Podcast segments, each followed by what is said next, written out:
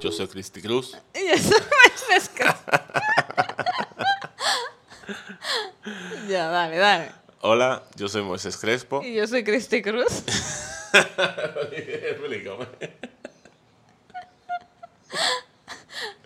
Vamos. Ok.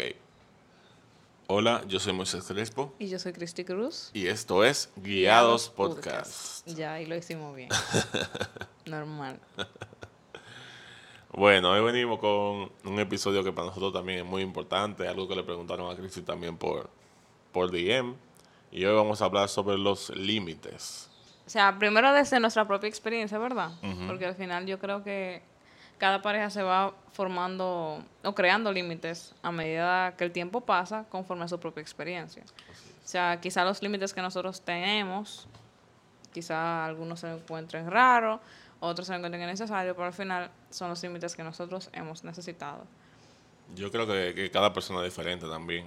Entonces, o sea, a mí quizá no me afecte lo mismo que le afecta a otra persona y por eso otra persona puede ver nuestro límite como algo eh, no tan wow, pero eso es lo que nos cuida a nosotros. Exacto.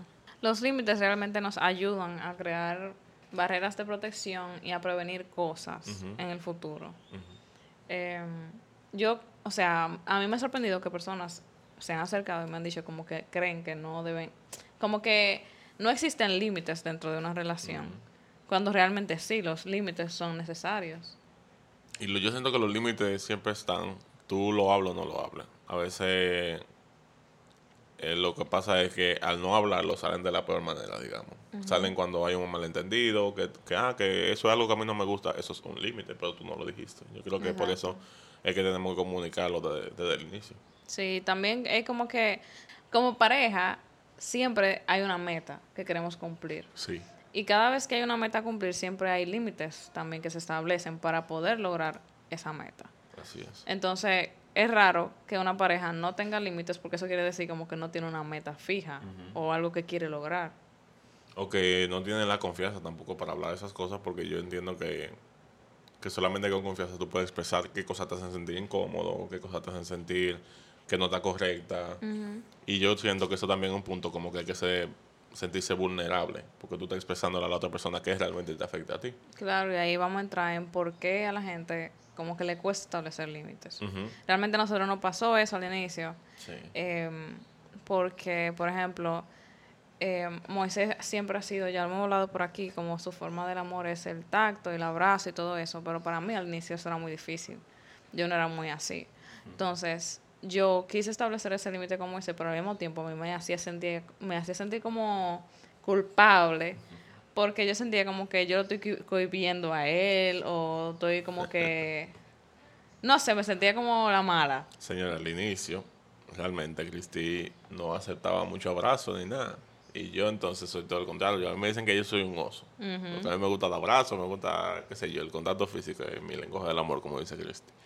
Pero eh, en un principio eh, me fue difícil, pero también yo respetaba ese límite que tú tenías, porque a veces yo te notaba ya que tú estabas saturado de mi amor. y ya entonces ahí yo cogía mi distancia. No, y realmente yo lo necesitaba porque yo necesitaba sanar cosas. Y yo necesitaba como que pensar y como que sanar esas cosas. Sí. Y ese tiempo realmente me ayudó. Porque ya, bueno, como ya dije, con el tiempo yo fui como aprendiendo a recibirlo y aprendiendo a darlo también.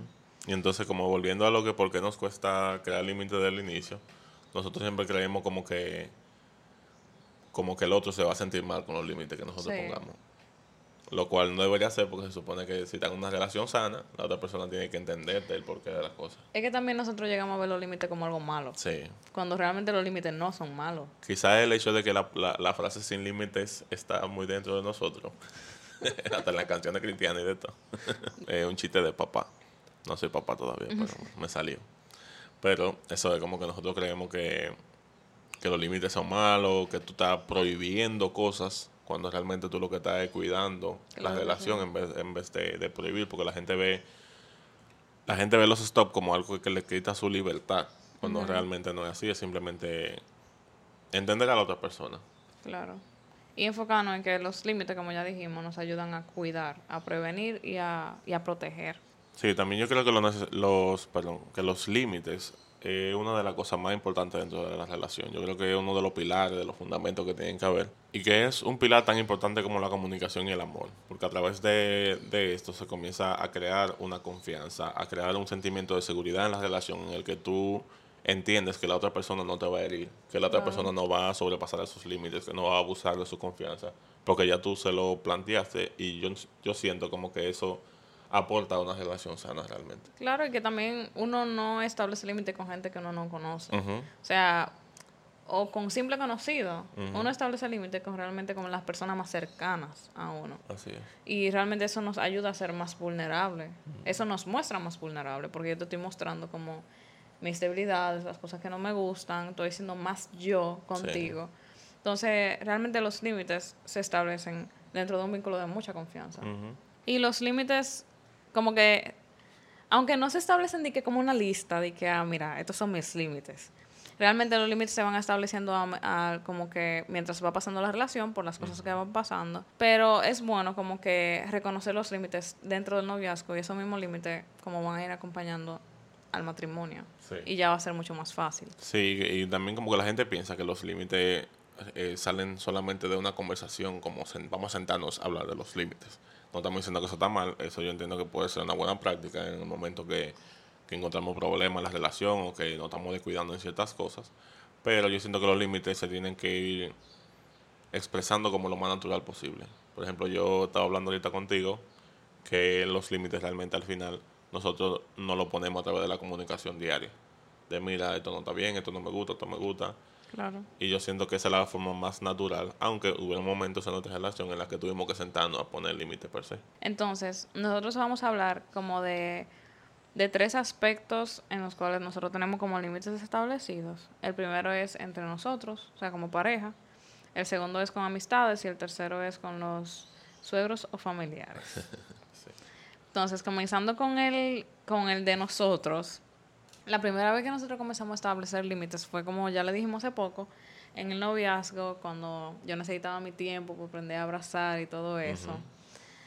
Eh, esa fue la primera vez como que yo me acerqué a Moisés y le dije como que, mira, no me gustan tanto los abrazos. Eh, no me fue muy honesta. no me gusta que tanto que me estén agarrando la mano porque realmente si yo no se lo decía, iba a llegar un momento que me iba a saturar y realmente como que no íbamos a llegar a ningún punto porque yo iba a tener que soltar eso. Sí, y me iba a hacer daño a mí también porque yo iba a sentir como que era más un rechazo de tu parte, como que tú no querías estar conmigo si tú no me lo decías realmente por qué tú lo estabas haciendo. Eh, es porque, como lo hemos dicho antes, aunque yo no lo hubiera dicho, mis gestos o mi, mi actitud no, yo me daba lo hubiera cuenta, dicho. Yo me daba cuenta, claro. Entonces yo tuve como que acercarme y establecer como esos límites de que, miran, eh, yo quiero intentarlo, pero no me gusta que como agarrarme tanto la mano, los abrazos, todas esas cosas. Y después con el tiempo yo fui aprendiendo y todo fluyó normal. Sí, y eso fue muy al inicio. Nosotros teníamos un mes apenas. Y yo me acuerdo que tú me, me jalaste, me hablaste y me dijiste, mira, yo realmente quiero que nos conozcamos bien, que podamos como que tomar un tiempo para hablar, para, eh, para compartir y demás cosas y que como que no se trata tanto del, contacto físico en este momento. Sí. Y aunque en el momento para mí fue un, poco confuso, porque yo digo, pero que yo tengo como amor con esta muchacha, pero entonces ella me está diciendo que no hagamos esto, está como raro. Pero entonces, honestamente, al día de hoy yo no me arrepiento para nada de eso. También yo me recuerdo que fue porque, bueno, como ya saben en mi testimonio, como ya yo había pasado por cosas en el pasado, yo no quería dañarlo. Yo no quería como volver a lo mismo otra vez. Sí. Entonces yo quería como establecer esos límites bien claros. Y al inicio yo lo hice, o sea, fue como que no, mira. Vamos no. cuidando, no, no, nada, cero beso. Sí, y duramos como seis meses así. Seis meses, tres meses creo. Fueron como, ah, bueno, no me recuerdo. Lo que duremos, no sé, no me acuerdo. Pero el punto fue como que llevamos eso bien hasta el punto que llegamos a descuidar los límites. Sí. Que ahí fue cuando, ¿verdad? La loquera de nosotros. Ahí fue el problema. Estábamos muy bien, hasta que comenzamos a descuidarlo. Pero yo entiendo que también fue porque nosotros en ese momento no establecimos límites tampoco. Porque nosotros decidimos, ok, vamos a hacer esto, vamos Quizás fue como un extremo. Ajá, porque, no, porque exacto. Dijimos, vamos a durar tres meses sin ni siquiera dando un piquito. No duramos tiempo, no dijimos tiempo. Fue como que. Es verdad, no, dijimos tiempo, pero el tiempo que duró, vamos a conocernos. duramos un tiempo sin darnos ni siquiera un piquito, señores, señores, yo soy fuerte. Yo sentiré, oye, el Señor me revistió de sus fortalezas en, en ese tiempo. Y después de eso, entonces comenzamos a darnos besos, pero en ese momento nosotros no nos pusimos límite. No fue como que, hey, hasta aquí los besos, o yo creo que hay una cantidad de besos que debemos de darnos, como, o sea, no un número, pero uno sabe cuándo se está pasando. Y esos límites nosotros los, o sea, no, no los pusimos, los irrespetamos, porque llegamos como de un extremo a otro. Exacto. se descontroló. Entonces, eso es como lo que puede pasar cuando uno no tiene límites establecidos. Ujú. Y al final, o sea, nosotros nos pasábamos, nos arrepentíamos y después como que queríamos buscar una solución, pero al final siempre llegábamos lo mismo porque no teníamos como como que ok, mira, no vamos un límite claro. Sí, sí. Y eso es porque, como yo te decía ahorita, no tener límites tiene consecuencias. O sea, al final, cuando tú no tienes un punto de control, cuando tú no tienes, como tú dices ahorita, una meta, eso tiene consecuencias sobre la relación. ¿Y cuál fue la consecuencia de nosotros? Que nosotros no pasábamos y vivíamos amargados con Dios, porque Sí. entonces nosotros no pasábamos y le era pidiéndole perdón a Dios a cada rato. Eso nos hacía muchísimo daño, ¿verdad? Sí, nos hacía mucho daño en todos los aspectos. Entonces, em, después, cuando ya, ¿verdad? Yo me acerqué a Dios de verdad, nos arrepentimos de verdad, tomamos como el camino en serio de Dios, nosotros comenzamos a establecer límites más claros. Como decíamos, ya nos- nuestra meta realmente era agradar a Dios. Entonces, si tenemos una meta, tenemos que establecer límites Sí. para lograr esa meta. Y dentro de los límites que establecimos fue como, por ejemplo, eh, no salir hasta muy tarde juntos o no estar solos. Como lugares oscuros, ustedes saben, porque al final todo eso tienta. Claro. También, por ejemplo, si yo iba a la casa de Moisés y teníamos de que, por ejemplo, yo tenía que entrar a su habitación por aquella razón, siempre la puerta estaba abierta, Sí. que los padres pudieran, o sea, como que nunca, nunca puerta cerrada Sí. en ningún aspecto. Es que yo siento también que, que parte de no poner límites tiene que ver con el orgullo, con el entender que, ah, no, no importa porque yo puedo, Sí. no importa porque yo no me siento tentado. Y yo siento que, que por ahí anda, entonces cuando, cuando hay orgullo, la caída está ahí acechando. También otro límite que nosotros establecimos, bueno, era como un límite, ¿cómo se diría? Como que un tiempo sí, un tiempo no. Ok, me explico. Cuando a las mujeres nos va a llegar la menstruación, es más normal que nuestro cuerpo tiendan a tener más deseos, ¿verdad? Entonces, a mí eso me comenzaba como a afectar demasiado cada vez que me iba a llegar la menstruación, eh, los pensamientos, las emociones, las hormonas, como todo junto. Entonces, como yo sabía que yo estaba en un momento débil, yo lo que le decía a Moisés, por favor, no beso. O sea, como que, y yo misma lo evitaba. A veces yo ni siquiera se lo decía, sino que yo misma intentaba evitarlo.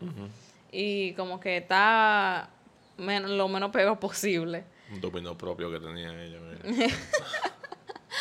Y no, de verdad, me queda mi premio. Sí, sí, hay que dártela. Ese fruto del espíritu está ahí, mira. El espíritu está contigo. Ahí sí. Entonces, yo era intencional en eso. En si yo sé que yo estoy ahora mismo con esa tentación, yo me alejo. Y no beso, no abrazo, nada. Yo ni siquiera a veces, como ya yo dije, yo ni siquiera lo mencionaba a Moisés. Porque al final, esto es un consejo. Y no me explicaba el por qué tampoco. Exacto. Como que al final puede ser más tentación si tú le dices a, la- a tu pareja, como estoy Te teniendo deseo. deseos, que si yo qué, estoy siendo tentado. Como que al final eso no tiene sentido. Entonces, lo mejor es yo simplemente evitaba eso y no, ya, no quiero beso, no quiero abrazo, no estoy en eso. Esa era como, como la excusa, como no quiero. Pero en verdad yo sí quería. Pero eso es como muy importante también porque tú estás cuidándote a ti mismo. claro. De eso, yo siento que, que tampoco podemos dejar de que, por ejemplo, en ese momento, que tú hubieras dicho de que no, porque un besito.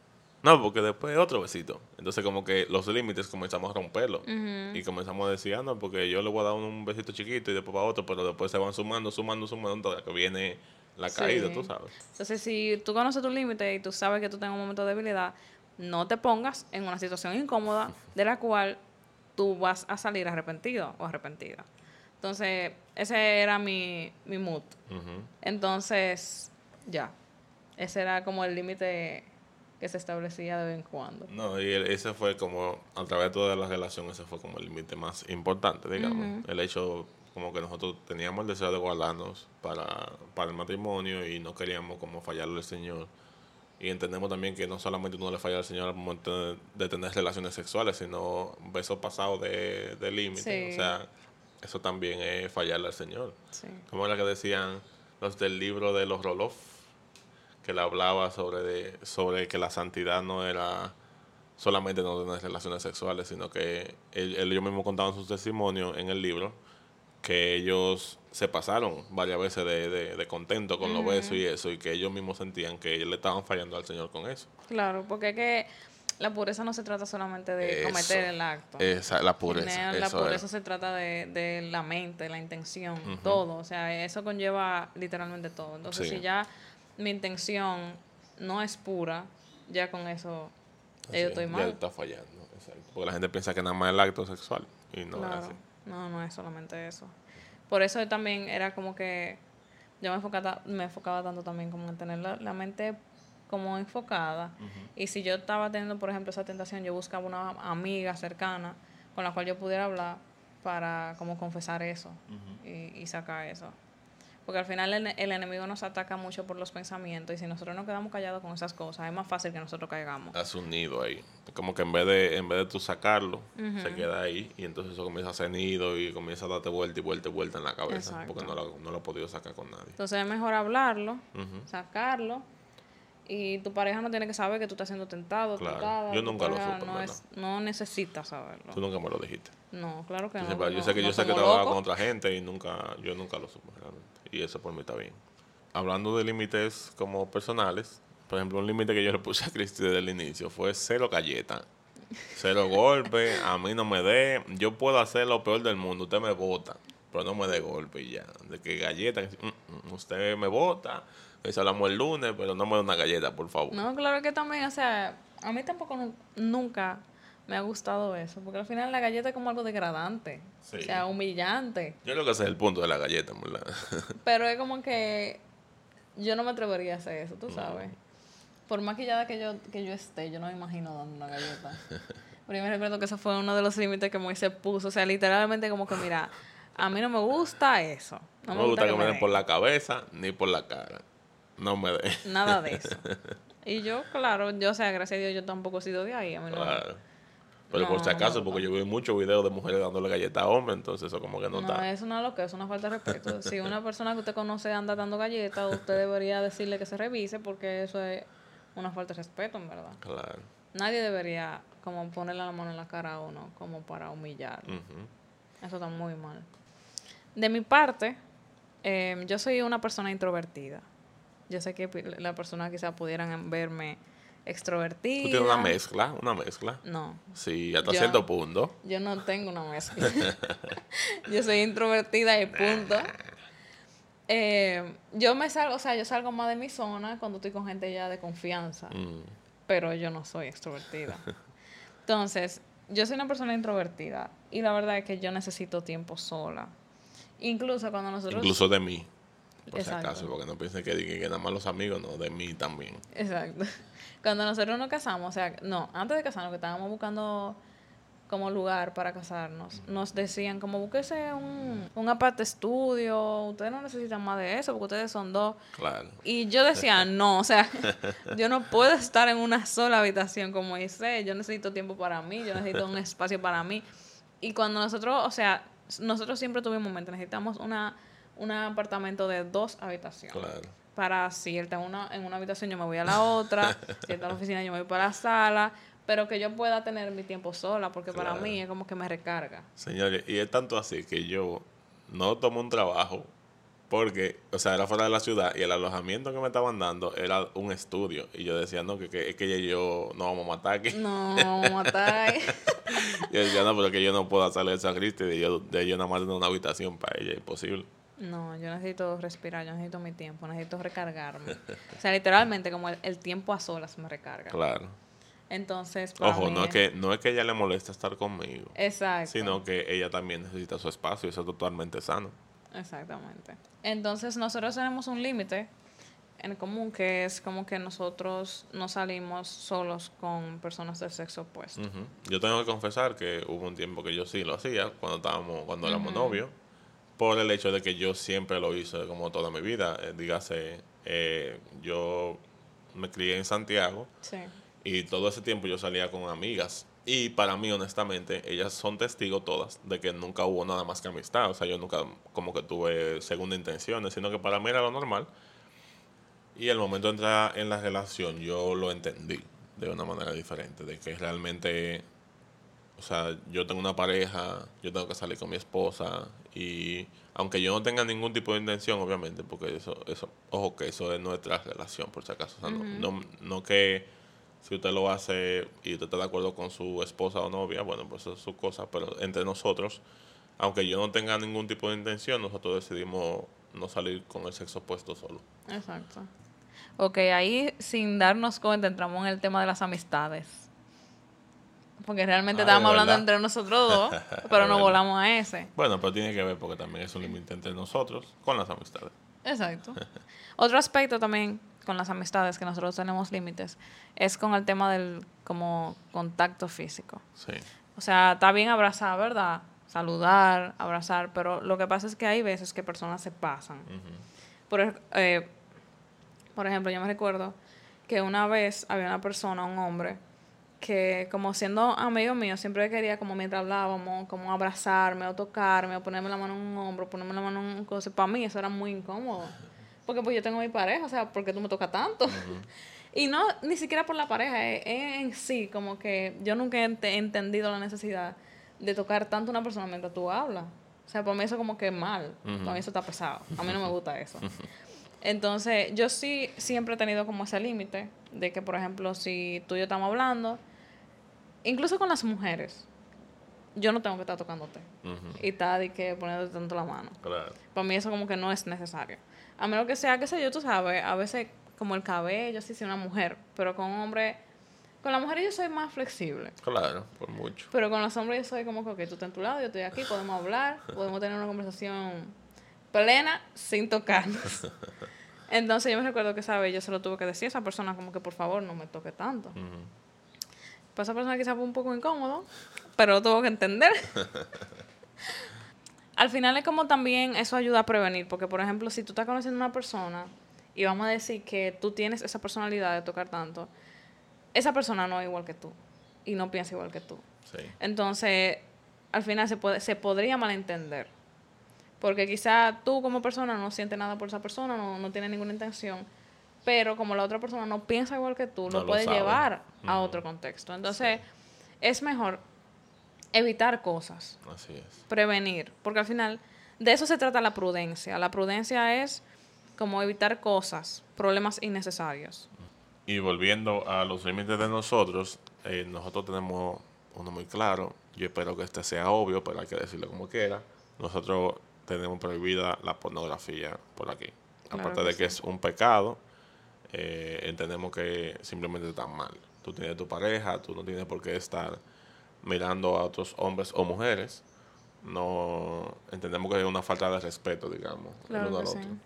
Y también, o sea, la mentira de la pornografía Sí. y lo mucho que daña la, como la idea acerca del sexo Sí. en sí. Es realmente una mentira. La pornografía es una actuación eh, que está muy fuera de, de la realidad, que es li- literalmente imposible como que alcanzar las expectativas que se ponen en la pornografía. Y hay estudios demás que demuestran el daño que hace en Sí. las relaciones, el daño que hace personalmente, o sea, a la persona que consume pornografía, el Así daño que hace en su cerebro y cómo va deteriorando sus relaciones. Incluso ayer mismo yo estaba viendo unos estudios sobre cómo actúa la pornografía en el cerebro y cómo te hace, cómo funciona como una droga. Que hay un momento que tú te vuelves tolerante a cierto tipo de pornografía y tú siempre vas a exigir más y más y más y más. Y al final el cerebro te lo pide y te lo exige él mismo. Y tú comienzas a, o sea, te genera Dependencia. Te, genera una dependencia y te genera un rewiring, no sé cómo lo diría en español, como un recableado en el cerebro en el que lo que realmente te causa placer es esa imagen y tu pareja deja de causarte placer. Eso para mí fue muy fuerte, ¿verdad? Sí. O sea, literalmente la pornografía hace mucho daño. Eh, y si alguien todavía que pueda estar escuchando esto está luchando con la, con la pornografía, como busca ayuda, porque al final la pornografía es una mentira. La pornografía literalmente funciona como una droga en el cerebro. O sea, literalmente llega un momento en que en el cerebro te la pide, así como pide cualquier otra droga, droga cuando hay una dependencia. Entonces, lo único que hace la pornografía es dañar. No te da ningún beneficio, aunque tu cerebro crea que sí. Claro. Otro límite em, sería el de no ocultarnos detalles.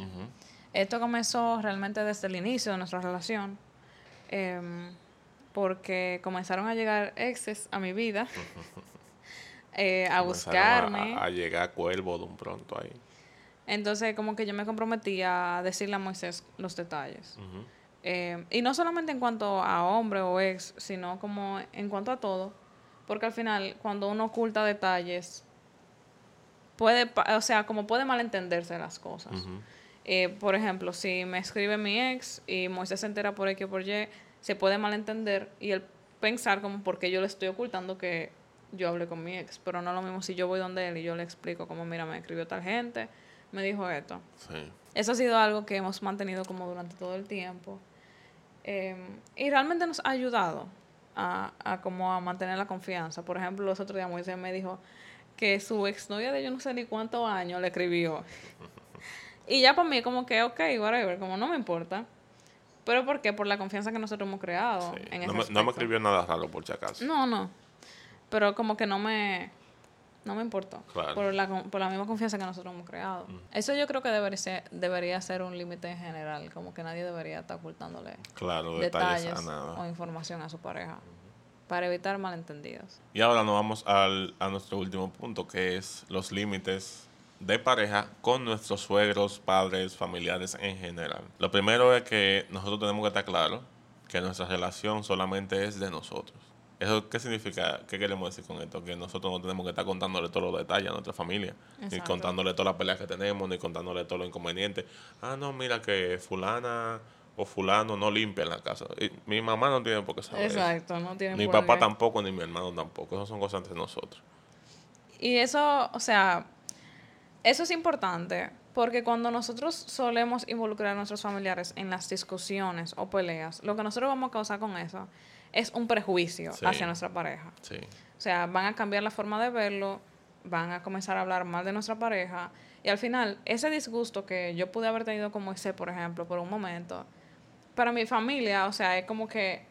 Eso es como que si, como él se vuelve algo personal porque yo me estoy metiendo con su hija, me estoy metiendo con su hermana. Entonces no hay necesidad de de crear un prejuicio en ellos por algo que yo sé que en un rato a mí se me va a pasar y se me va a olvidar y que yo no voy a tener en, la mente.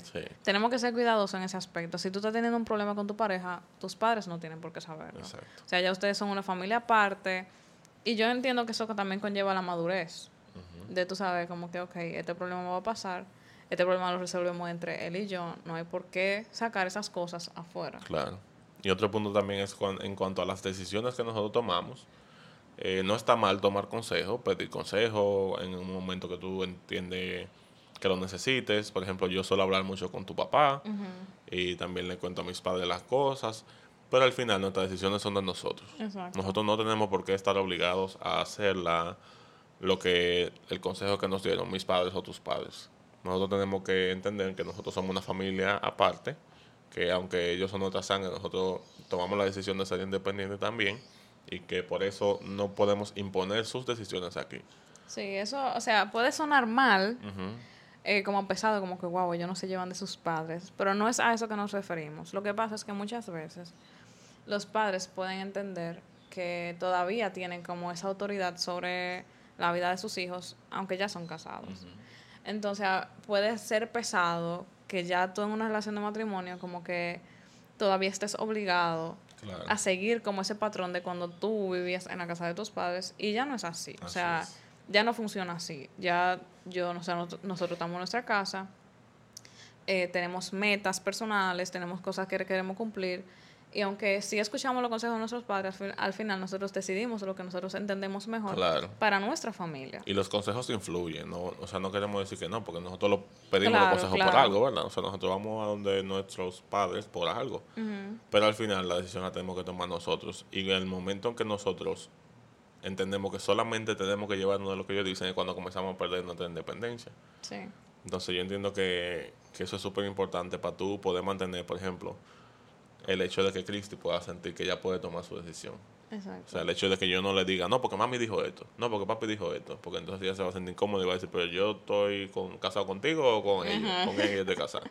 Exacto. Entonces, por eso es súper importante. Entonces, también hay veces que los familiares no respetan los, límites de un inicio. Nosotros ya tenemos una relación sana con, con nuestra familia y realmente ellos respetan muy bien los límites. Pero hay personas que no, que no lo respetan. Hemos visto incontables historias sobre madres, ¿verdad? La, famosa historia de la suegra que se vive metiendo en la casa, que vive haciendo eso. Pero entonces te corresponde a ti como hijo, digamos, de tú ponerle un stop a tu, a tu familia, a tus padres, a tu madre, quien sea, de estarse metiendo en todo lo de tu relación. Suena harsh, suena un poquito pesado. Ah, no, que mi mamá, que si yo, que, que yo no quiero ofenderla pero realmente le está haciendo daño a tu relación. Claro. El hecho de que tu mamá tenga que estar metiéndose a cada rato, por ejemplo, yo he escuchado historias y hemos visto hasta, videos de que, de que de novela de Facebook, tú sabes, esa novela mala de Facebook, en las que las madres se meten en la casa, comienzan a criticarle la casa, comienzan a criticarle cómo cocina, cómo limpia, cómo hace todo, que hay que hacerlo como, lo, como dice ella. Al final a mí como hijo me tocaría decirle, no, tú no tienes que meterte en eso. Eso son cosas de... De una forma más amable. Claro, claro, de una forma más amable, obviamente de una forma sana, porque uno tiene que traerse en la cara, pero decirle que esta casa es de nosotros. Y esta casa, ella es la, dueña de esta casa. No, yo me recuerdo que cuando estábamos en el proceso de casarnos, tú lo hiciste una vez. Ajá. Como que tu mamá estaba como dando unas opiniones de la casa eh, como que yo quería una cosa de una forma, pero yo estaba diciendo como que no, que tenía que ser de otra forma. Y, o sea, Moisés delante de mí miró a su mamá y le dijo, Cristi es la dueña de esta casa. y, pero él lo dijo de una forma como tú sabes, ¿no? Claro, que, ella es la que la va a vivir la casa. Y fue como que yo no me abrí los ojos y por dentro dije gracias. sí, porque eso al final nos toca a nosotros como hijos Sí, o sea, le tocaría a Cristi también, eh, en caso de que fuera al revés, de que fueran sus padres que estuvieran poniéndose, o sea, metiéndose mucho, eh, el tener que decirle a ellos también. Al final, decirlo de una forma sana, que no hiera, pero hacerle entender que ya esta casa no es de ellos, sino que es de nosotros y que nosotros tomamos nuestras decisiones aquí. En caso de que sean un noviazgo también. Sí. O sea, como que a nosotros nos pasó en el noviazgo también al inicio eh, realmente, como la, mamá de Moisés es, muy apegada a él, entonces al inicio fue un, poco difícil cuando él y yo comenzamos porque ella quería como que él estuviera en la casa. Y como que a veces le molestaba que él estuviera en mi casa. Entonces, yo no me recuerdo exactamente qué fue lo que pasó, pero yo sé como que tuvimos un inconveniente en cuanto a eso. Como que ella no quería como que tú tuvieras tanto tiempo conmigo. Y al final, como yo te lo comenté, como que mira, Tú tienes que hablar con tu mamá y explicarle las cosas para que todo fluya. Y se hizo y se hizo. Entonces, eso fue lo que Moisés hizo. O sea, él fue, habló con su mamá porque al final, yo entiendo que muchas veces nos cuesta establecer límites porque nos da miedo que la gente nos vea mal o que nos malentienda o que como tener el conflicto es como un miedo al conflicto, pero al final los límites son necesarios y son sanos. Y una pregunta, o sea, por ejemplo, ¿qué haríamos si una persona no respeta esos límites? Porque estamos hablando aquí en el caso de que expongamos los límites y que la gente, verdad, lo entienda. Pero ¿qué se hace en el caso de que la gente no quiera respetar esos límites? Yo entiendo que siempre el hecho de tú plantarte. Y no importa lo que pase, tú tienes que plantar tu opinión y tu, y tu decisión. Eh, y entender que el no, el no respetar esos límites repercute no a tu mamá o a tu papá, te repercute a ti como persona y a tu novia o esposa. Entonces yo creo que lo más importante es tu plantarte en tu decisión, hablarlo continuamente y se firme en eso. De que, ah, no, pero mira, que, que mami no, no lo respeta y yo se lo he dicho mil veces, usted se lo dice de nuevo y sigue tomando sus decisiones en cuanto a lo que ustedes piensan en su relación. Sí, realmente el respeto hacia los padres siempre va a ser clave, porque es algo que el Señor nos manda, como respetar y honrar a nuestros padres. Sí. Establecer límites no es irrespetarlos, porque todo depende de la forma en la que uno lo haga. Pero ya cuando uno, por ejemplo, está casado, ya uno es una familia nueva. Y yo escuché una vez una pareja hablando de que estaban teniendo un problema con un familiar que no respetaba los límites que habían puesto como matrimonio. Entonces, como que lo hablaron varias veces con esa persona, conforme dice la Biblia, que la Biblia nos dice como que hablemos varias veces. Y si esa persona al final no quiere entender, como que ya. Entonces ellos lamentablemente tuvieron que recurrir a eso. O sea, la persona se lo dijeron varias veces. No era sus padres, creo que era un familiar, un tío, algo así. Eh, hablaron con él varias veces, pero esa persona nunca quiso entender y al final lo que ellos tuvieron que hacer fue literalmente distanciarse. Porque esa persona no entendía el límite que ellos habían establecido. Entonces, eh, se trata de eso, o sea, siempre cuidar la forma, pero como dice Moisés, como mantenernos firmes en lo que nosotros queremos. Entonces, nada, ah, aquí ha llegado nuestro tema de los límites de hoy. entendemos que, que, lo hemos hablado en todos los aspectos, entendemos que, que desglosamos todo, relación de noviazgo, relación de matrimonio, eh, padres, amistades.